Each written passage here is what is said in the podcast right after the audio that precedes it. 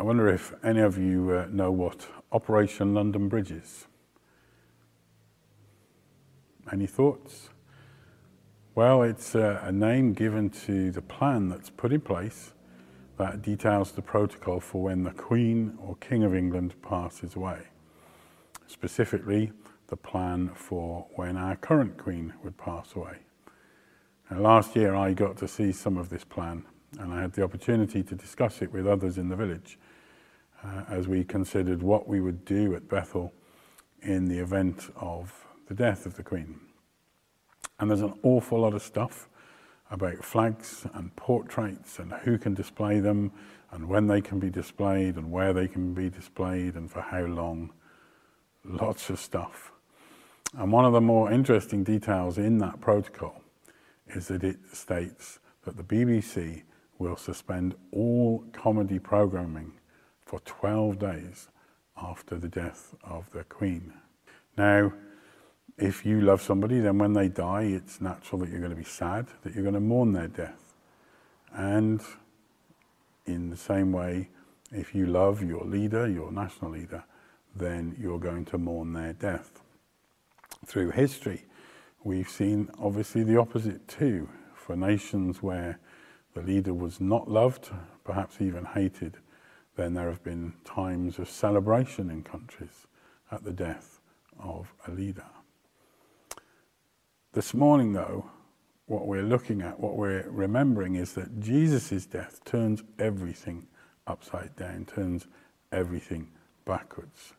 Because for those of us that love King Jesus, love Jesus, our Saviour, then we don't observe his death with mourning, but with celebration. Because we know that it's not final. We know that Jesus' death is part of the journey to victory. And there is supposed to be joy, much joy, as we celebrate his death because we know that we're also celebrating his resurrection. Now, this morning I want us to uh, just look at some points from the, the Bible reading that we're going to hear in a moment. And just know this, just remember this one key fact Jesus' resurrection is real. It's a real historical event. And this event, this one event, ensures our future, ensures our eternal life. That's what Easter is about. It's the glory and wonder of Easter that God raised Jesus back to life again. And this historical reality that Jesus rose from the dead means that as Christians we know that God has changed everything. God has spoken to us through His Word, and we know His Word is true. And we know that the Bible says that Jesus Christ rose from the grave. And so today, as we celebrate the resurrection, we're celebrating a moment in time, a moment in history that changes everything. You know, Christianity is so much more than just a religion or a way of thinking. Christianity is about living in a real relationship with a God who has given every single one of us a living hope. 1 Peter chapter 1 verses 3 to 9 Praise be to the God and Father of our Lord Jesus Christ. In his great mercy, he has given us new birth into a living hope through the resurrection of Jesus Christ from the dead, and into an inheritance that can never perish, spoil, or fade. This inheritance is kept in heaven for you, who through faith are shielded by God's power until the coming of the salvation that is ready to be revealed in the last time. In all this you greatly rejoice, though now for a little while you may have had to suffer grief in all kinds of trials. These have come so that the proven genuineness of your faith, of greater worth than gold, which perishes even though refined by fire, may result in praise, glory, and honor when Jesus Christ is revealed. Though you have not seen him, you love him. And even though you do not see him now, you believe in him and are filled with an inexpressible and glorious joy, for you are receiving the end result of your faith, the salvation of your souls. So, in this passage, Peter describes this thing that we as Christians call living hope. Not just something to hope for or to hope in as the world hopes, not the kind of, I hope my numbers come up on the lottery kind of hope, but a living hope. The resurrection is a living hope because it's a hope founded in the defeat of sin and the defeat of death. Jesus rising again proves that he is Lord, that he is King. Just as he declared last week when he was preparing to enter Jerusalem on the back of the donkey, because death has no power over him. Nothing ever needs to be done again for the forgiveness of sins. Everything is done. It is done, declared Jesus. And in this passage from the Bible, Peter tells us that this resurrection not only proclaims a living hope, but it also proclaims an eternal inheritance. Because since Jesus rose again from the dead in victory over sin and death, he's eternal. He's the King of heaven, the King of earth, and he will reign for eternity, and his kingdom will never end. Jesus is King over all. He has authority and power to bestow an inheritance to his people far beyond even our greatest imaginations. This is what Easter is about. This is what the resurrection proclaims a living hope, an eternal inheritance. I want to just go through this passage and, and pick out a few important things that we need to take from it.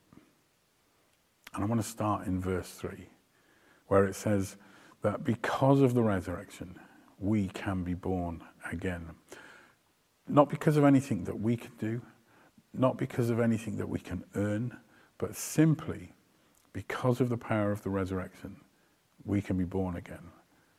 We can't earn salvation. It comes only from God's amazing grace and his amazing mercy. We can do nothing but humbly accept what God has done, what God has offered, and receive salvation. And then in verse 5, this passage tells us that because of the resurrection, we are protected by God. What a message this is for a time such as this. It's a message for all time. It's a truth, and we can stand firmly on it. Through faith, we're told we are shielded by God's power. Jesus' resurrection proves that no power, nothing at all, can limit God. We have a God who can protect us fully. As the Bible says, if our God is for us, then nothing can stand against us. If we move on to verses 6 and 7, we read that because of the resurrection, we can survive suffering. Here, Peter speaks of the present suffering that the early Christians were going through. But it's not really the suffering that Peter's focusing on, and neither should we. It's the joy that they still demonstrated. And that's a real lesson for us, for any time, but I guess for, for, for right now in these circumstances. Because of the resurrection, we have a living hope, no matter what our circumstances. And we have an eternal inheritance that nothing, no suffering, no trials, can take away from us. In verse 8, we're told, because of the resurrection, we love and we believe our love for and our belief in Jesus, even though we do not see him in the flesh, is real. Just think about it. If Jesus was still in the grave and never rose from the dead, then our love and our faith would be nothing. Christianity would be nothing. Our hope would be nothing. There simply cannot be a real love and real belief in a dead Saviour, in a false God. But God's word tells us that Jesus rose from the dead. We can truly love him. We can believe in him because we have a living, personal relationship with the risen, living Lord. in verse 9, because of the resurrection, we will obtain salvation. This means that because of Jesus' resurrection, we will see God. You will see God. If you are a Christian, through the resurrection, you have a living hope and an eternal inheritance. God is guarding and protecting you. And that means that you will receive what God has prepared for you. God will make sure that what your faith is focused on comes to fruition eternal salvation. Salvation is possible only because Jesus rose from the dead. Now, I don't know about you, but I think that this passage and the truths locked up inside it are something worth celebrating this morning. Do you know why you can stand here on this Easter morning and celebrate a living hope, an eternal inheritance? Simply because Jesus is not dead, he is alive.